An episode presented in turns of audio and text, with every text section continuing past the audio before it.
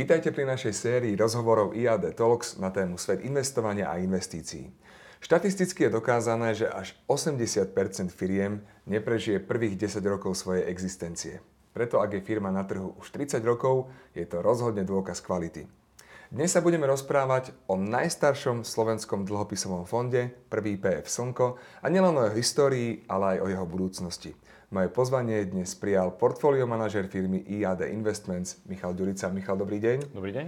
Michal, spoločnosť IAD Investments oslavuje 30 rokov a vy máte vo svojom portfóliu aj jeden produkt, ktorý tiež onedlho oslaví 30 rokov. Presne tak. Je to najstarší podielový fond na Slovensku, dlhopisový fond prvý PF Slnko, ktorý bude mať 28 rokov. A čím je výnimočný? Výnimočný je tým, že najstarší podielový fond na Slovensku stále sa volá prvý PF Slnko, neprešiel žiadnym rebrandingom.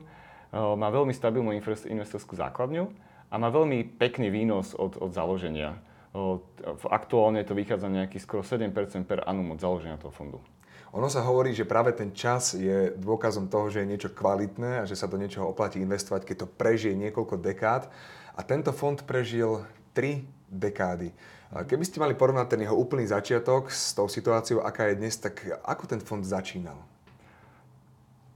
Nebol som pri vzniku toho fondu, že, ale pozeral som si, ako ten fond vyzeral na začiatku. A keď sa pozrieme na fond prvý PS Slnko spred troch dekád a teraz, tak sú to dva diametrálne odlišné fondy. A je to kvôli tomu, ako vyzerá ten majetok. Keď ten fond začínal, boli tam slovenské dlhopisy, boli tam dokonca akcie slovenských firiem, ktoré vyplynuli z nejakej kuponovej privatizácie. Vidíme tam mená e, spoločností emitujúcich dlhopisy, ktoré už aktuálne nie sú na trhu. Mm-hmm. Palma Tumis, alebo tam spoločnosti, ktoré sa úplne inak financujú v súčasnosti ako, ako, ako v minulosti. Napríklad Železnice Slovenskej republiky alebo Naftak Berry. A za tých 30 rokov si ten fond prešiel nejakou metamorfózou toho portfólia. Čiže z nejakých slovenských lokálnych dlhopisov to prešiel možno cez nejakú fázu štátnych dlhopisov, hypotekárnych záložných listov, až vlastne došiel do nejakého štádia, kde je už ustálený niekoľko rokov, kde je preváha vlastne korporátnych dlhopisov z, z, z, z Európy, možno aj z celého sveta. Ak sa nemýlim, kedy si to bolo tak, že sa vyplácali dividendy z dlhopisov. Ako to je teraz? Presne tak. Ten fond bol charakterizovaný s tým, že každý rok vyplatil dividendu z tých nákumových kuponov svojim investorom, čiže každý rok prišla nejaký pípal na účte dividenda z tohto fondu, taká výplatná renta. Ale to sa kvôli nejakej administratívnej záťaži a nezájmu investorov vlastne zrušilo pred niekoľkými rokmi a fond aktuálne iba akumuluje všetky výnosy, ktoré vytvorí. Čiže uh, vidíte vlastne, že zarábate na tom, ako rastie majetok v tom fonde. Dá sa povedať, že teda ten fond dnes e, by možno tí úplne pôvodní zakladatelia ani nespoznali? Jo, určite áno. Určite áno. Z čoho je teda zložený dnes? Aktuálne gro toho portfólia je zložený z, z konkrétnych korporátnych dlhopisov jednotlivých firiem, o, ktoré vy, vyberáme na základe kreditnej kvality spoločnosti, na základe toho, či vidíme perspektívu v danom odvetví alebo nie, alebo eh, či vieme nájsť nejak, nejaké value, value na tom trhu. Eh, ďalšia časť portfólia je zložená z dlhopisových ETF, ktoré eh, tvoria tiež nejakú takú zaujímavú výnosovú zložku toho fondu.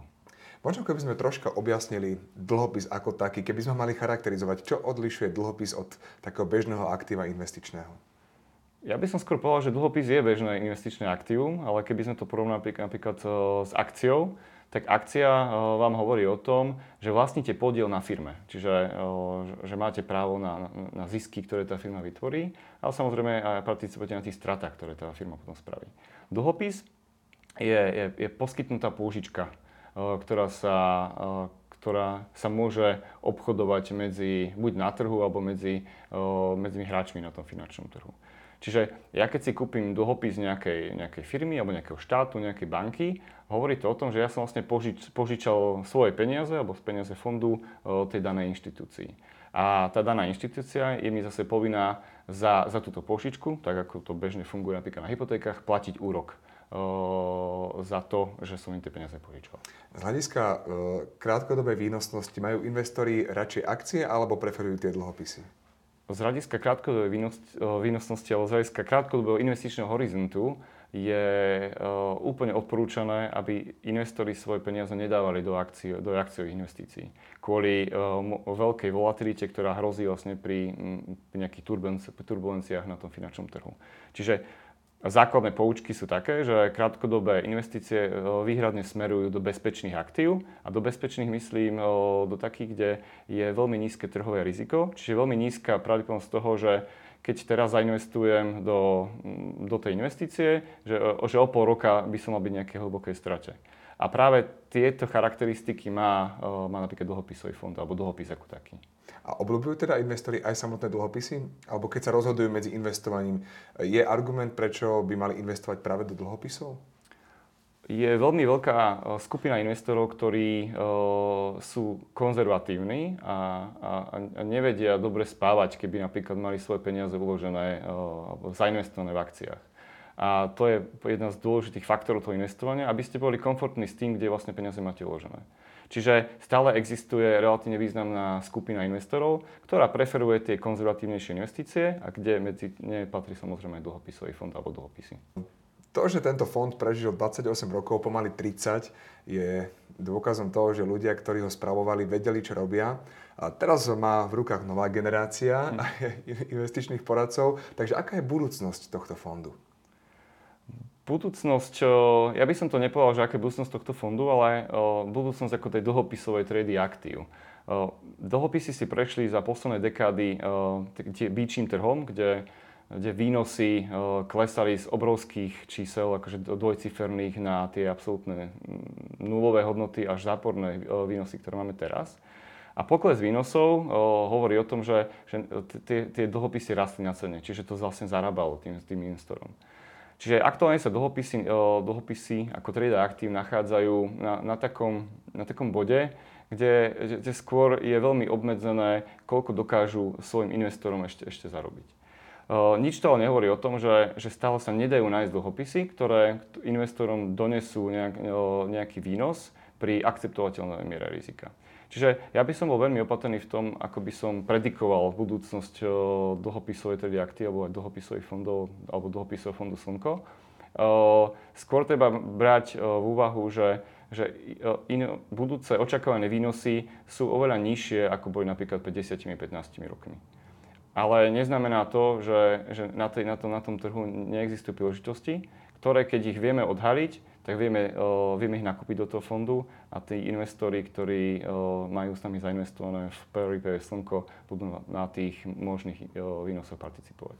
Ono ten svet je asi o dosť rýchlejší, ako bol pred tými 30 rokmi. Všetci chcú všetko rýchlejšie, rýchlejšie, možno aj rýchlejšie zarobiť. Nie je toto práve ten argument, alebo ste sa nestretli ešte s tým, že ste niekomu museli vysvetľovať, že tie dlhopisy možno nie sú až tak výnosné ako samotné akcie, ale menej rizikové? To je bežná otázka, keď sa investori, klienti pýtajú na tom, že, že aká je rizikovosť daných aktív. A základná poučka hovorí o tom, že čím máte, očakávate vyšší výnos z nejakej tej aktíva, tak tým je tam aj väčšie riziko.